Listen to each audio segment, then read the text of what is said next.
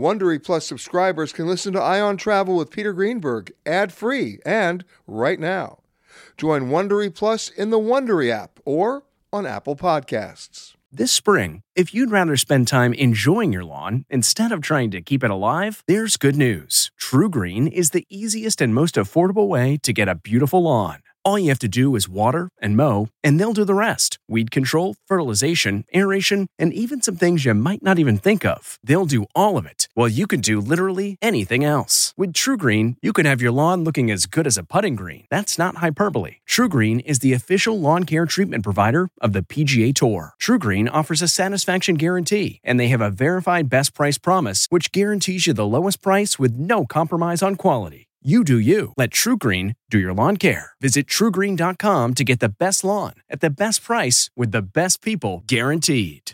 This episode is brought in part to you by Audible, your go to destination for thrilling audio entertainment. Whether you're looking for a hair raising experience to enjoy while you're on the move or eager to dive into sinister and shocking tales, Audible has an exclusive collection of thrillers from best selling authors that will keep you on the edge of your seat like James Patterson's first audio only thriller, The Coldest Case. Experience stories like never before, where every chilling detail is brought to life by captivating sound design. Plus, as an Audible member, choose one title a month to make yours forever. And now, new members can try Audible free for 30 days. Just visit audible.com slash WonderyPod or text WonderyPod to 500 500. That's audible.com slash WonderyPod or text WonderyPod to 500 500.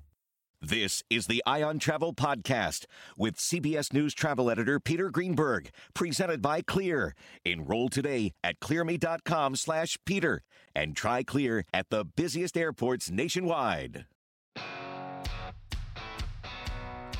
Hi there, everyone. Peter Greenberg here with another edition of the Eye on Travel Podcast. This week, it's all about the cruise industry as it emerges from COVID 19.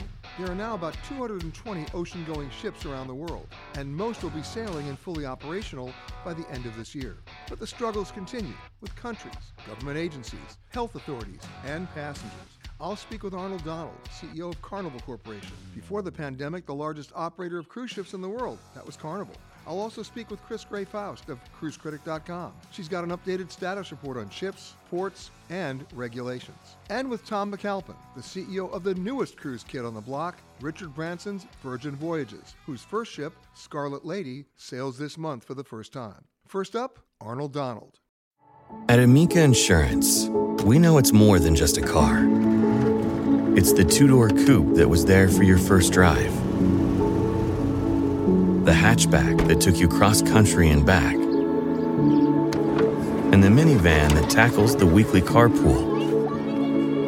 For the cars you couldn't live without, trust Amica Auto Insurance. Amica, empathy is our best policy. To be on the safe side, it would be a it would be an understatement to say it's been a long, strange trip for the last 18 months. Last 18, first of all, Peter, it's just always good to see you. Uh, yeah, it's been um, very trying for the entire travel and tourism sector um, uh, to be in the midst of this pandemic, in our case with cruise, a long extended pause in operations um, with no revenue, et cetera.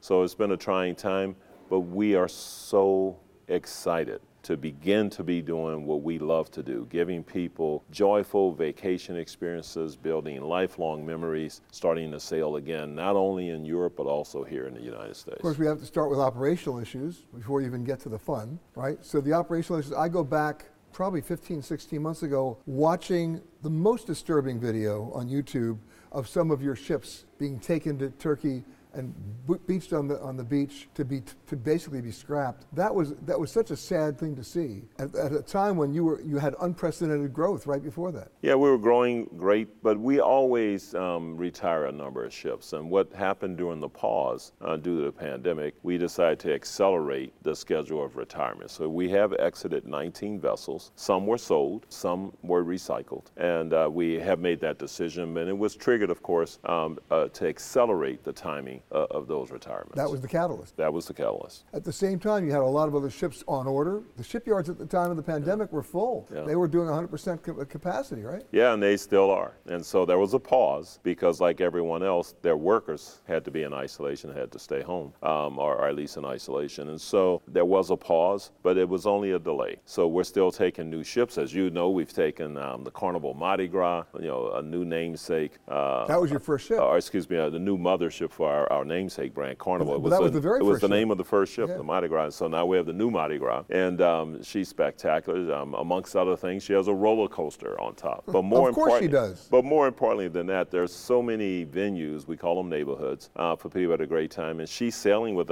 with over 4,000 guests. She's currently sailing um, weekly, uh, and she's uh, just a tremendous experience with high guest satisfaction scores. But we have other new ships um, and, and the rest of our fleet across our brands. And so we're very excited about the, the new ships and very excited to be getting the rest of the fleet slowly coming back on stream. Of course, if you look at the whole travel industry as a complete sector, the challenges that remain for them are staffing in hotels, staffing at airlines, staffing at airports. You're in a different situation because you are back to 100% of your crew. I mean, you, you were able to, first of all, you had to repatriate them. Right. You had to get them then brought back. Right. Then you had to find places where you could actually vaccinate them. Yes. Right? That was not easy. Right. Right? Because either you couldn't get them in the countries where they were based right. or, they, or the vaccine wasn't available. Right. Now, we're not back to 100%. Uh, we are back on individual ships with fully crewed ships, but all of our ships aren't back. You know, right now we're sailing about 35% of our capacity. We're excited and are planning to have over 71 ships sailing by next spring and hopefully by next summer having the full fleet back. Uh, but the ships that are sailing, yeah, we have great crew on board. They're giving the guests great experience. Uh, and but we do recruit from 145 countries, uh, so it's complex as you pointed out, getting them vaccinated and getting them to the right um, ports for the um, home porting and, and so on. So it's very complex, but, but it's what we do, and, and we are successfully crewing the ships. I mean, ironically, when the pandemic happened,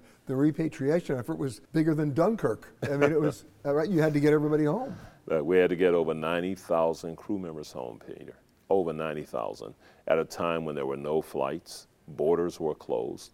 Uh, it took us months, in effect, to, to complete the task. Even in cases when we got crew back to their home country, the country wouldn't take them in uh, for different reasons. And so it was a, quite a, a, management exercise, but our people did such a phenomenal job. Our people are so dedicated, so motivated, so committed, and, um, and so look out for each other. And so it was a very challenging task, but we got it done. So now that you got them home, the challenge is how do you get them back? Yes.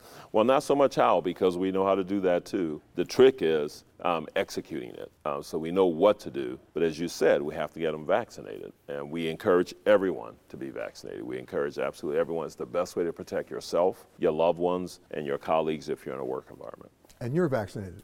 Of course, I'm vaccinated, absolutely, yes. You know, beware the law of unintended consequences. Here you were in an 18 month period where you had a chance to do a do over, a rethink, a reset. What lessons did you learn during this year and a half that you were able to apply that you never would have thought of before? Well, I have to say, um, I, I, can't say there's no lessons we hadn't thought of, but there were some big surprises. For example, I never would have imagined over 14 plus transactions, we would be able to raise $24 billion, about 4 billion in equity and the rest in the debt markets, with nobody in an office. Nobody. We weren't in an office. The investors weren't in an office. The bankers weren't. The lawyers weren't. I mean, it's just amazing. So, everybody, somebody, was, so everybody was in their underwear on a Zoom call. I don't know what they were wearing, but they weren't in an office. and, and, and if someone had said you would be able to do that, you know, the, the pause we were in everything, eh, no one would have believed that. I wouldn't have believed it. And so you, you learn a different way of working. Uh, the second thing is it enhanced our level of communications. We have nine wonderful brands, you know them all, uh, and uh, world leading cruise line brands. Um, but the collaboration level, which existed you know previously, was just heightened and, and raised another level. We communicated more frequently, more often, uh, and people really joined together to work through you know some of these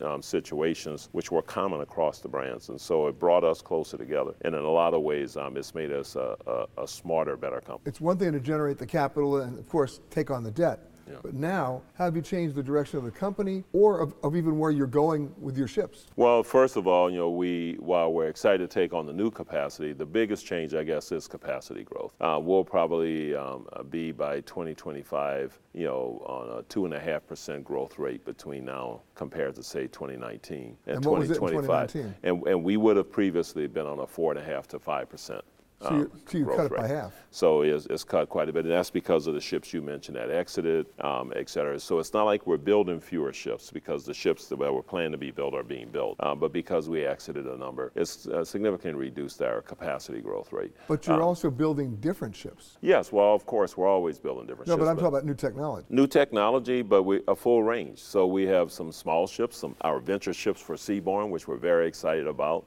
Uh, they carry a couple of submarines. They'll carry a few hundred people to go to exotic destinations like Antarctica and the Arctic. And then we're building our um, LNG powered XL class ships, very large ships for a number of brands that can carry up to 6,600 guests. And we're building ships in between. But, you know, we all talk about alternative fuels. The airlines have been experimenting with biofuels, et cetera. Mm.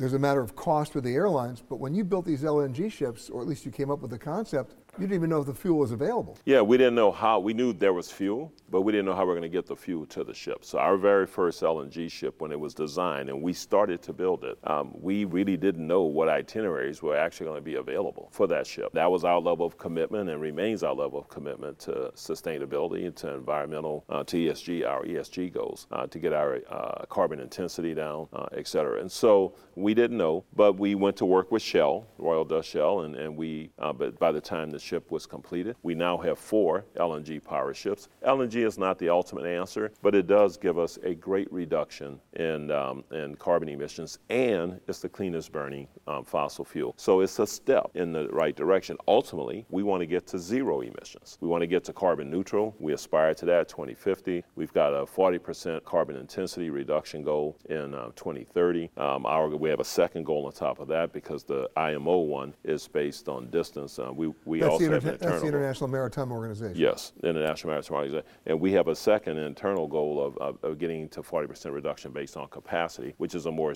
um, stringent and, and, a more rigorous target.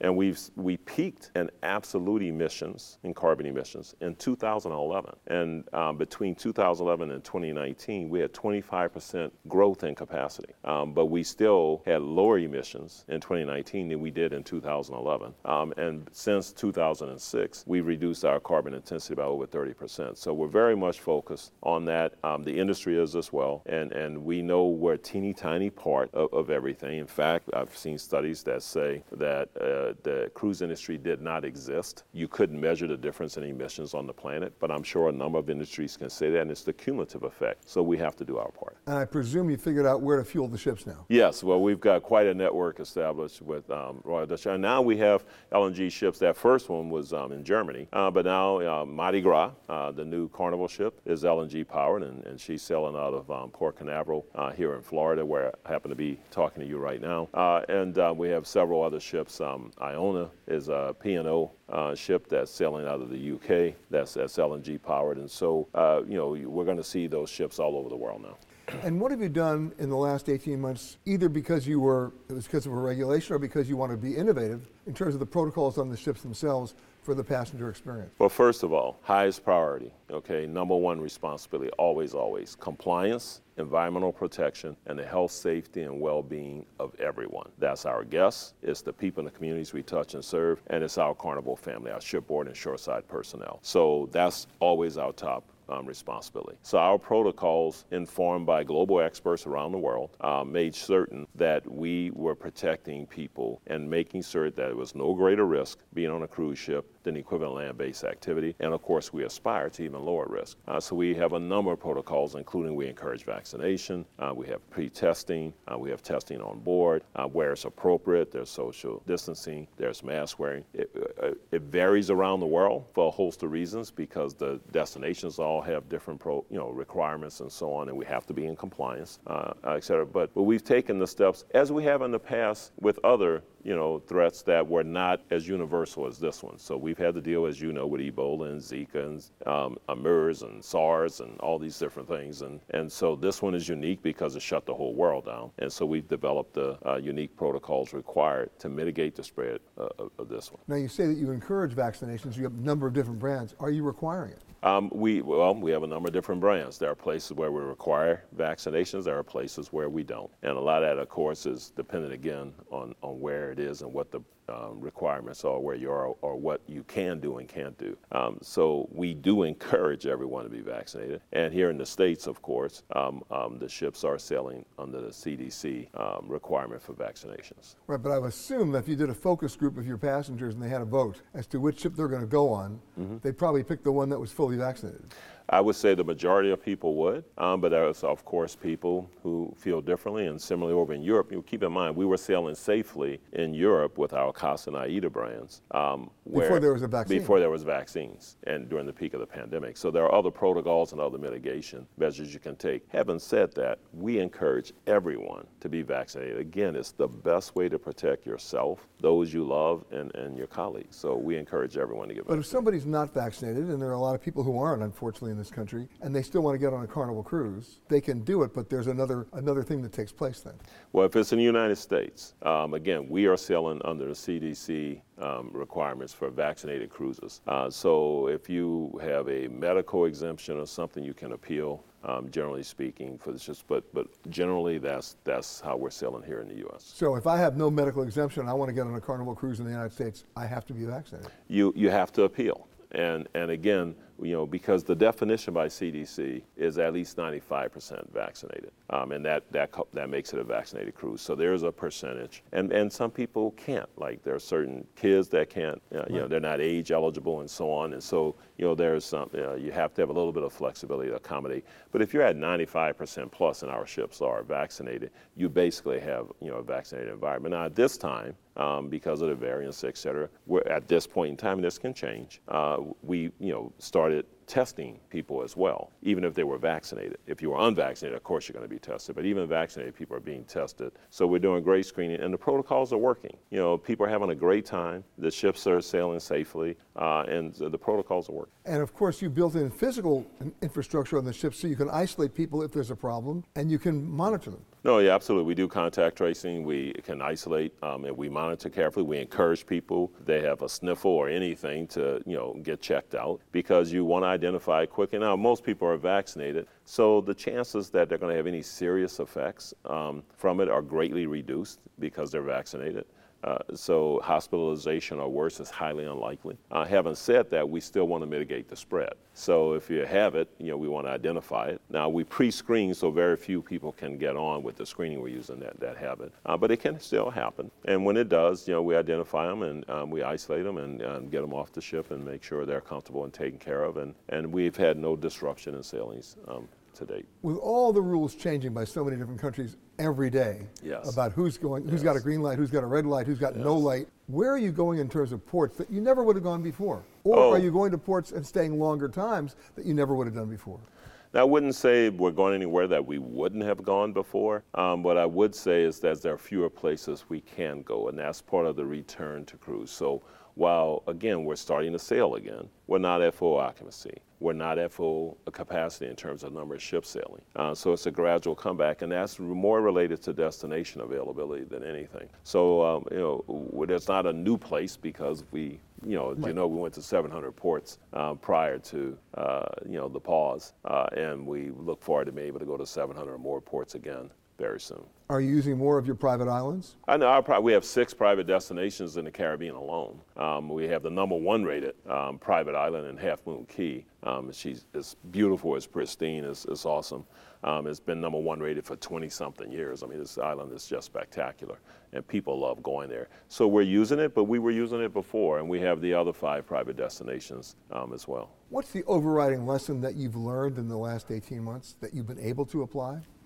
I would say um, I've had, again, an affirmation of lessons. First and foremost lesson always is to listen, okay? If you listen to your stakeholders, you listen to your guests, you know, they'll tell you what you need to do to exceed their expectations. You listen to your people, to your employees. They'll tell you how to execute, you know, that in exceeding destinations. You listen to the experts you're dependent on. You listen to the global scientists and medical experts that you know we work with to make certain we were actually honoring our highest priority of, of making certain everyone was being served from a health, safety, and well-being standpoint. Um, you, you, listen uh, to the media, you listen to investors, you listen, of course, in our case, to travel agent professionals, you know, who are obviously the people that have a huge amount of interface uh, with our guests, uh, their clients and our guests. And so if you listen carefully, you'll get guided the right way. We listen to the market to make sure we timed our, you know, liquidity offerings at the right time and in the right way. Uh, so if you listen very carefully, uh, you, you, know, you, it, you will be guided to what you need to do. So that lesson was affirmed. And then the other lesson is communicate, communicate, communicate. You know, the more you share, the more you inform, you know, the easier it is uh, for people to understand and be in a position to support what you need to do. If you take a look at the travel industry as a whole, and the airline industry in particular, the two biggest complaints during the pandemic were mm-hmm. inability for passengers to get refunds on trips mm-hmm. that were canceled by the airlines through no fault of the passengers. Mm-hmm. And the second thing was they bought insurance that they turned out to be worthless because on page 95 of the website of the insurance company it said, oh, by the way, we don't cover for pandemic, and nobody ever got to page 95. Wow. So on the refund issue, have you finally resolved all those? People got their money back? Well, in our case, um, we absolutely um, refunded and gave people the opportunity for future cruise credits. They wanted that, or they could get the cash refund. And um, we did that. Um, we were generous with the future cruise credits. Um, it took us a while because you know this was unprecedented. So we had huge volumes, uh, hundreds and hundreds of thousands of people to service. So it took us, you know, a month, a couple of months to, to get through the original backlog. But we're way beyond that now. You know, people are being serviced, and we absolutely um, uh, refunded people or gave them the option of getting a cash refund or a future cruise credit. And of course, in the insurance area, I'm still waiting for a product that's going to come out on the market that will actually be transparent enough to say you will be covered if there is X. Because it's, it's basically trip cancellation and interruption insurance, but it didn't cover the very things that we needed. Well, that one I can't comment on because, again, we took care of our guests. Right. I mean, they did whatever insurance, no insurance, all that stuff. We, you know, given the situation, we made sure that, that we gave people the opportunity to get their money back if they had booked with us, or they could get a future cruise credit. And some of the brands offer some incentives on top. But the example I'll give you is if you go online to make an airline reservation, you can't mm-hmm. complete that transaction unless you either opt in or opt out of the insurance, not even knowing either what you're covered for or what you're not covered for. Wow. Right? You guys sell insurance, your travel advisors sell it. So what are you telling your partners about what you are going to demand as consumer friendly company to redefine the definition of terms about what's going to be in those insurance policies. Yeah, that I'm not. I, I can't comment on that in terms of a boilerplate on an insurance policy. But what I will tell you is, as a consumer, though, uh, uh, what I can tell you is, um, from a, a, cruise company, our cruise company standpoint, you know, our, our guests again, health, safety, and well-being of our guests exceed the guests' expectations. So we're going to act responsibly as we have. In this situation, you know, we didn't argue about refunds or anything. Um, we didn't say, what was your insurance policy? We didn't, none of that happened in our case. And so I, I think going forward, um, we're going to look at now, people have to accept some responsibility, of course. And clearly, um, uh, they have to make some choices in terms of whether they're willing to travel. And if they get uh, uh, an infection or like any other sickness or something, that's a whole other ballgame. But in terms of this broad-based overall what happened universally, um, we took care of people. You know, the subtext of so many travelers, it's not related just to cruise lines, it's destinations as well as, I can't wait to go travel, I can't wait to go, but I don't want to get somewhere and get stuck and not be able to get home. Right. That was the subtext, right? right. You, have heard it, I've heard it, we've experienced it. So what are you doing to allay those fears? Well, I think uh, the experience speaks for itself. You know, we've been sailing now for many months in Europe. As I said, even before there were vaccines, there were no disruptions. People were able to go and get home and so on. Uh, and now we've been sailing quite a while um, here in the U.S. You know, these past several months, uh, we've sailed well over half a million people just our lines alone uh, without disruption. Uh, so I, I think what we can tell people is we made sure we did the homework with the ports and the destinations to say if there's a case on board, what's going to happen? If there are multiple cases, what's going to happen? So that the people get taken care of in the event there are cases, and that everyone else can still enjoy their vacation. My thanks to Arnold. For an update on all things cruise, especially the continuing controversy over vaccine mandates, I turn to Chris Gray Faust, the managing editor of CruiseCritic.com. Of course, I'm joined by Chris Gray Faust, the managing editor of CruiseCritic.com. So, Chris, I mean, in a way, it's it's sort of weird to be here for this con- convention because not everybody is here, but at the same time, everybody wants to be here because it's coming back. Well, that's the thing. You know, it's been a long pause for cruising. And so, in, in, but cruise ships have been back since June. And so, for a certain degree, you know, having Seatrade like this, being able to see each other in person, it does have a feeling of normalcy to everything. And of course, it's an opportunity for people to realize that they've survived. And then how it's not a question of whether they're going to move forward, if or when, but how. Oh, exactly. I mean, that's the thing. Cruise ships have been sailing from the U.S. since the end of June. And what the cruise lines want everyone to know is that they are sailing and that people can get back out there and do those vacations that they love. They really want people to know that it's out there. You can go to these islands. You can have the same type of fun you had before. Of course, the optics are still with us. Uh, were, those are indelible images going back to the early days of the pandemic where the Princess ship quarantined in Yokohama, the Holland America ship with people sick and dying, being unable to dock because nobody wanted to let them in those images don't go away very quickly. You know, right now it's it's a matter of the people that love cruising. We're eager for it to come back. It's and the so core group. It's the core group, and as we heard today, that's what from the cruise executives. That's exactly what they were saying. That the people that have been coming back first are the cruise enthusiasts. People on our site, cruisecritic.com, of course, are also those avid cruisers, and so they have, they were very excited for cruising to come back, and they have been eager to sail. All right. Well, let's talk about the interaction you're having with your audience. What's their biggest complaint? What were they angriest about? Um, and what do they want changed? I think right now, what is really you know holding up people to getting back to the ships is there's still a little bit of confusion between the protocols? Because let's face it they're changing every single day. And it's not the fault of the cruise lines it's just the, the virus itself has been changing. And the cruise lines have to continually adjust to that. And the destinations that they're going to are adjusting for that as the virus rises and falls in different places. So i would say right now there's still a little bit of confusion with cruisers and as to how you know how hard it is to get on the ships what are the hoops they have to jump through that kind of thing. And also what are the regulations in terms of who's requiring vaccinations and who isn't? I would venture a guess and tell me if you think i'm crazy but if i had to vote by the way you, you're going to guess where i'm voting here. If i had to vote on taking a cruise where there was 100% passenger crew and officer compliance with vaccinations or vaccination optional i'm going on the ship where everybody's gotten a jab well, you're absolutely right. You know, Cruise Critic has been surveying our readers throughout this pandemic, and we found very early on that our readers wanted to get back on ships with a vaccine requirement. Very early, um, even when vaccines were just starting, about more than 80% of our readers were saying, we want a vaccine requirement on a ship. And so that's been very consistent throughout this entire time that they are really studying these protocols, that they really want to go on the ships that have the more stringent ones, and that that's what's making them feel comfortable about going back to sea. You know, I'm of the of the opinion that the state of Florida and the governor of Florida, notwithstanding, and we are in Florida right now, most passengers are going to want to go to a place that's been vaccinated, which has nothing to do with the cruise line. It's their dry cleaner, it's their supermarket, it's the movie theater, and it's all being led by the private sector, regardless of what the governments are saying now, because they're hearing from their consumers. That's exactly right. The cruise lines are doing what their passengers they're they're responding to what their passengers want. And what their passengers are telling them is that they want a safe environment. They want that confidence. And I can tell you, Peter, when you're on a ship where everybody is vaccinated, when you're sitting down at a table and you know everybody around you is vaccinated, you feel much more secure there than you do in some places on land. And the experience that I've had on two specific cruises, both of which we actually recorded on for this show. One was the Celebrity Millennium out of the Caribbean, and one was the Silversea Silver Moon on its inaugural voyage in Greece. Was that, yes, you could take your mask off during dining, drinking, or eating, right? But if you're on the ship, you're going to wear the mask and the and the crew was wearing the mask 24/7 they were th- that wasn't an exception for them. Correct. I mean that's the thing. The cruise lines have been very forward about putting through these protocols that people are going to feel comfortable with. And i've now been on six ships that have sailed you know since uh, and i can tell my audience that you are not glowing in the dark no, I'm here alive and well. but what I'm saying is that, you know, it really, when you're on these ships, it's exactly what you described. You feel safe on board. You know, people are following the protocols.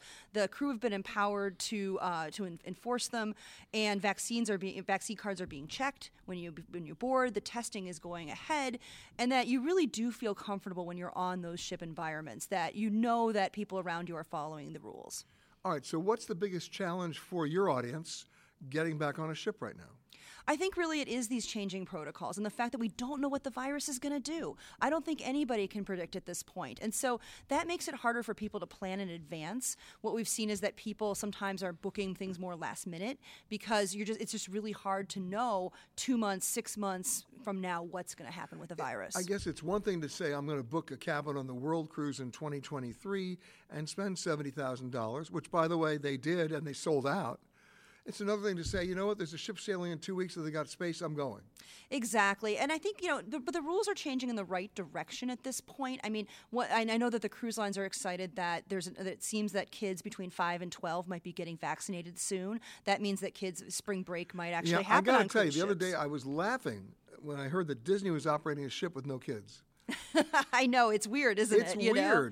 But there's always been adults that have loved Disney, and so you know that they're the ones who are being drawn to it now. But yeah, I mean, I think I think the lines know that this is temporary, right? At a certain point, kids will be able to v- be vaccinated. They'll be able to have that safe environment for them and uh, for their families, and they'll be able to sail together. So then again, kids under the age of five, I think we'll have to see what happens. You know, as we know, this virus has been a moving target, and who would have known a year from now what it is like now? Well, and on the ships that you've been on, you Mm-hmm. said you've taken six. What were the things you noticed that were completely different? You know, I think people have been used to before, and, and you know, honestly, this is a good change. I think you know, people used to have those buffets where they would go and just you know serve themselves, that kind of thing. On a lot of ships now, it's it's actually a serve buffet where the crew members are serving you, and I think that's a very welcome development. Well, there's another issue here, which I, I, I- I keep saying. I, I want to thank everybody for the way that they're plating the plates now and during the buffet because I'm not overloading things. You know, it reduces waste, and I think that that's also important. I mean, the know? ships would actually list to port or starboard based on what time the buffet was and where it was located on the ship. The lines, were- it was like, mmm, mmm. It was like herding cattle.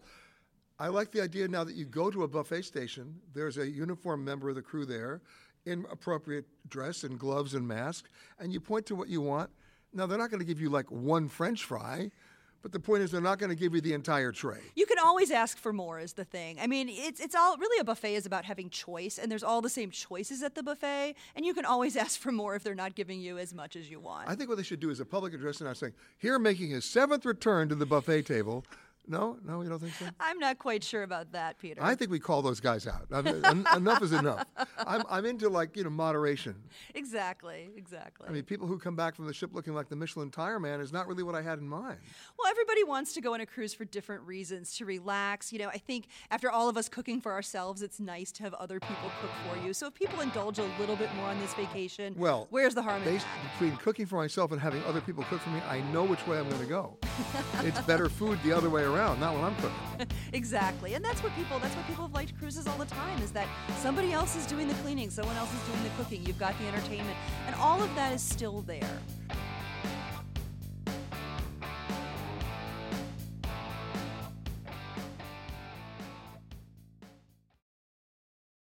Graduation is a sweet occasion, but finding the perfect gift can be a bitter struggle.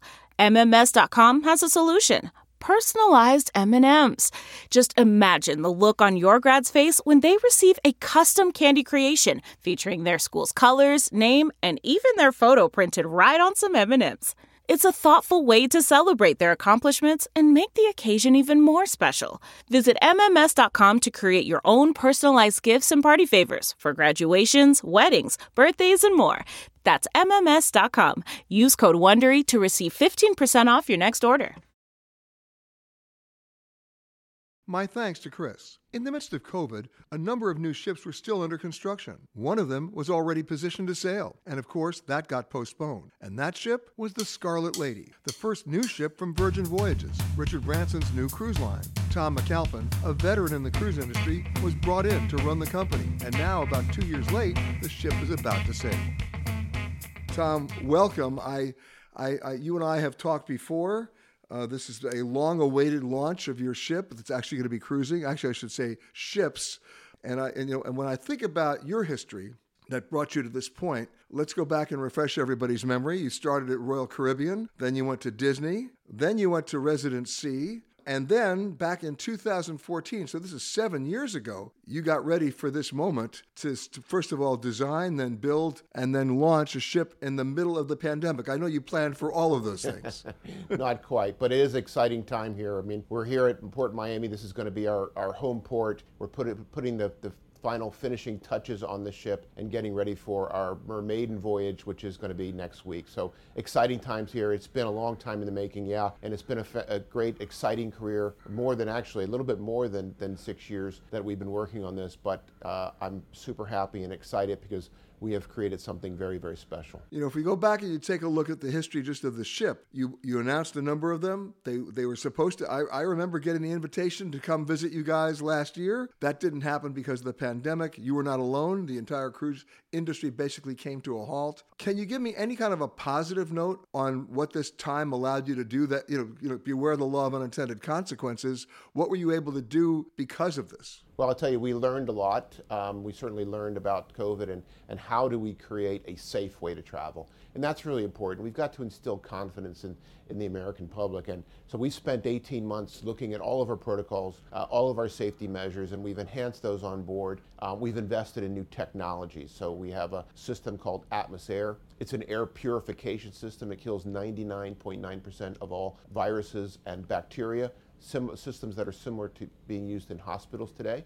Um, and, and also on top of that, you know, vaccines are a game changer. So we if we want to create a safe way, we're requiring all of our sailors, all of our crew to be vaccinated. And then on top of that, we are testing all of our sailors before they get on board. So the combination of all of those things is really is a, is a controlled environment, creates the safest possible way to travel. I mean, think about it, you can't get that level of protection going to a restaurant, going to a hotel, even going to your to your grocery store. So the combination of these things, we believe, you know, lets people should feel comfortable and they can come on the ship, they could take their mask off, and they can enjoy cruising the way it used to be. I'm assuming that you know it, it, doesn't take a long you know passenger focus group for you to realize that if I have a choice of going on a ship with 100% vaccination compliance or one without, I'm picking yours. Yeah, well, we think so. We've we've spent a lot of time and, and effort designing this. Safety is the number one thing for us, and we've created this. You know, think about our experience as a boutique hotel on the high seas, designed specifically for adults, with you know restaurants that you would want to go to on land, six different restaurants you go to on a, a different restaurant each night, and entertainment experience that are much more immersive, a theater that changes configuration three times, and all of this put together and delivered in a way that only Virgin can do. We call it setting sail the Virgin way. You're giving me brand messages. I see that. Okay. Going back to that, I mean, what did your experience at Disney prepare you to do to design Virgin? Well, you know, it's all about creating something that's different. And Disney went into the family market, created a, a product specifically for that market with unique uh, ship designs. And we've done similar here, where we went out and we, we hired a creative collective of 10 uh, designers, you know, world class designers like Roman and Williams in Concrete, soft room, Tom Dixon. These designers had never worked on ship before. We wanted them to create something very unique and very different. And if you have a differentiated product, if you have different types of dining experience and different types of entertainment, and if you create a, a mark a product specifically for a market, in our case, for the adult market, and nobody else is doing that, that allows us to create a more sophisticated, a premium, a luxurious experience that, that others can't because they, you know they've got family and, and kids on board. And nothing wrong with family and kids, but if you want to get away, and we know that you know moms and dads have had a tough time over the past 18 months. They've been parents and guardians and teachers and kind of everything in between. So mom and dads need to get out there and, and, get away, and this is a perfect perfect opportunity to get out and four or five nights on the Scarlet Lady and get refreshed. And that's what you're doing. You're doing four and five night cruises, correct? That's right. So this ship will be uh, based out of Miami, um, doing four and five night cruises to Mexico, the Dominican Republic, and our private beach club uh, uh, at Bimini, the Virgin Voyages Beach Club. And this is just a fantastic place. Think about these two giant pools overlooking a, a plethora of palm trees. The backdrop is the beautiful Atlantic Ocean with, you know, music that is curated uh, in a way that only Virgin can do. And so it's a fantastic way to top off uh, the cruise. And all of our uh, sailings will stop at the beach club, and we'll be also doing an overnight or a nighttime experience there. So, a fantastic way, again, doing something a little bit different than the rest of the industry. So, basically, it's called Escape from Your Children for four nights. Or for those who don't have children, it's great for them as well. But, you know, I think everybody needs a vacation. You know, the number one thing that people miss, you know this, uh, Peter, is they, they want to get out, they want to get back tra- traveling, and we have created a safe way for them to do that. Now, what have you been able to do in terms of fine tuning your shore excursions? Because it's one thing to say you've got, you know, 100% vaccination compliance, but you're dealing with different ports with different requirements. So, are there any of those bubbles still around, or, or people allowed to roam freely when you when you show up at a port? Well, pe- people can get off and they can roam. We encourage them to take our excursions. We've also found that people who, who take excursions, they're uh, they're apt to have a better experience in these ports. So we've created um, great shore things, we call them, Uh, with these create experience in a safe way because we're requiring all of our folks to be vaccinated and, and, and to be periodically tested. So again, it's a safe way, but you're only off for a short period of time. Of course, on our beach club, everything is within that bubble. Sure. I mean, I, have we really morphed from a um, from focusing, I guess, the metrics on the vaccination levels of the destination to the vaccination levels of the people who are going? Sorry, say that again. Have we morphed from focusing on the vaccination levels at the destination to the vaccination levels of the people who are actually going? Yeah. Well, look, we, we want to take people. If you look at the Bahamas, for example, the Bahamas is requiring everybody to be vac- vaccinated. And I think that that is a growing trend that you're going to see here. And you're going to see that the countries in the in the Caribbean, these islands, they're getting the populations of them are are much more vaccinated. So we're starting to see that that take hold, and, and the levels that you're seeing out there are beginning to rival that in the U.S. And you're working with each individual port to try to fine tune all this simply because you don't want to restrict your passengers. That's right. We want our people to go off and have a good time. You know, our sailors want to have a, an immersive experience. They want to enjoy the culture. They, they want to go out and meet people. So, you know, taking them to places where, like the Bahamas, where people are required to have a vaccine, we think is the right thing to do. When I hear you describe your passengers as sailors, it sounds like the fleet is in. It's Navy Week. well, we are we are a fleet officially now. We have our second uh, ship, the Valiant Lady, we took delivery of, and we will start sailing her uh, in March of next year, and then in in in June she'll go to Barcelona. So I start doing cruises from Barcelona, then back. That ship will come back in the winter times in Miami, and then next August we'll take delivery of our third ship, Resilient Lady, and she will begin sailing from Athens to the Greek Isles and to Croatia and then to San Juan in the wintertime. So we're excited. That's three, and we have a fourth ship we take delivery of in November of 2023. So yeah, we are growing quite quite quickly. We're going to deliver three ships in 10 months. So basically, it's hurry up and wait, and then hold on tight. And hold on tight because we're coming fast. But we've got some fantastic itineraries. Think about Caribbean year round here, shorter cruises. People can get away and enjoy themselves, take a quick break. More immersive experience out of Barcelona. Three different itineraries the Greek Isles, San Juan coming shortly, and Ship 4 is right around the corner, believe it or not. Was the shorter cruise itinerary intentional on your part? Yeah, absolutely. So we're, we're trying to provide a different type of experience. Of course, the, the, the existing cruise or the past cruise are a very important part of our market. We are in this business because the cruise industry has been so successful with great customer satisfaction, great value for money. So we want to appeal to them, but we want to do it in a little bit different way uh, and, and allow them to come and test Virgin also for people who may not have cruised before. You know, the, they may trust the brand but want to get away for a shorter type of a cruise. So we think this is the right way to get people started with Virgin and then move up to a seven night vacation. So let me just see if I can ask one other question about something that you're doing that no other that I know of no other cruise ship is doing. Are you still having a tattoo parlor? We have a tattoo studio on board, but we've got a lot of other really fun and exciting things to do. We are finding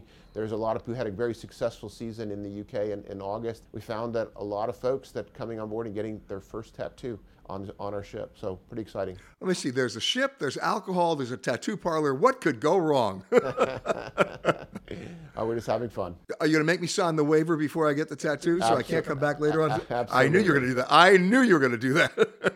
so you coming on board, Peter, and getting a tattoo? Is that what you're telling me? Uh, no, I have a career to protect. Thank you so much. But but the bottom line is that's something that's certainly a differentiating point for you guys. No one else is doing that. Yeah, but it's not. That's not a real different. That's just kind of a fun thing to do to show we're a bit different, and we're getting a lot of interest in it. And look, you know, tattoos are kind of an expression, personal expression. So we, you know, we hire people with with visible tattoos. That's okay That's part of who they are. We hire people, you know, for their talent, their personality, and we train them for success. Other than the tattoo parlor and all and all the fun stuff we can have talking about that, is there one other differentiating point for you that the minute you come on the ship, you're going to realize this is not your typical cruise ship? Well, it's you know, it starts with the design. It's the look of the ship. You know, inspired by super yacht design. All of the the spaces on are just wow factors. Um, but we wanted this to be a cruise that you go on, you don't feel like you're getting nickel and dime. So much more is included, right? You go to six different restaurants each night. All of that is included in the fare. Your gratuities are included. Wi-Fi, which we think is a basic human right. Your basic Wi-Fi is included. Your basic beverage package is, is included. Fitness classes. So we want you to come off saying, "Wow, that was the best experience I've ever had," and tell all their friends. And that's what we want. As so we launch this brand, we need to create that great word of mouth. So the key is once you're on the ship, you're not going to your wallet. You shouldn't. Uh, no, you don't need to go to your. Of course, you're gonna if you're gonna uh, go to the retail shops and our casino. Of course, and, and yeah. Those type of things, of course, yes. But but we want people to feel good about it and feel like they got great value, and that's what Virgin has always done is creating great value. And what about the ship design in terms of the cabins themselves? What's different about the cabins? Well, we have these fantastic. You know, of course, we have our Rockstar suites, which you know you have your own roadie and you've got a lot of uh, amenities there that are included in that. But our basic value, 85% of our ship has uh, exterior views. So the way the ship is designed, we have a much higher percentage uh, of balconies. And the way that the, the cabins are designed, they're actually not completely rectangular. So part of the, the, the, cabin is, is wider, so that allows you to have more room around the bed. And the bed changes configuration. So you come in and it's in bed mode, uh, but you can also reconfigure it and change it so you have a sofa bed so you can do entertaining in the daytime and enjoy it and have a lot more room. So the, the, the, even the cabin changes configuration, and we have a patent pending on that design. I'm assuming you're aiming for a lower median age. Well, I wouldn't say that. I, I say that we look for people that have, that are young at heart. We want to appeal to people who. Want so you'll take me. So you'll so, so you'll take me. And me too. Right. Absolutely. yeah, you're right behind me, by the way. Uh, but by, but bottom line is the age demographics in cruising in general are changing. Yeah, I think more people are coming. Look, it appeals to a wide variety of people, and and and that's good. And what we what we are seeing in the industry is you're getting people that are focusing on specific markets. You know, Disney's a family market. We are going after that, that adult market, and by doing by, by doing that, we can create again a more sophisticated, a premium, an upscale experience for our sailors without having to worry about kids in the pools or you know kids in the in the restaurants. They can have a great time, and they can and you know have what, you, and they can have fun and act like kids too. Are you changing the schedule within the ship? I'm assuming, I've been on some cruise ships. You know, the bars close at 11 o'clock at night. Something tells me that's not going to be the case with Virgin. We will be more flexible, and we'll we will stay up and have a good time with you as as long as we can.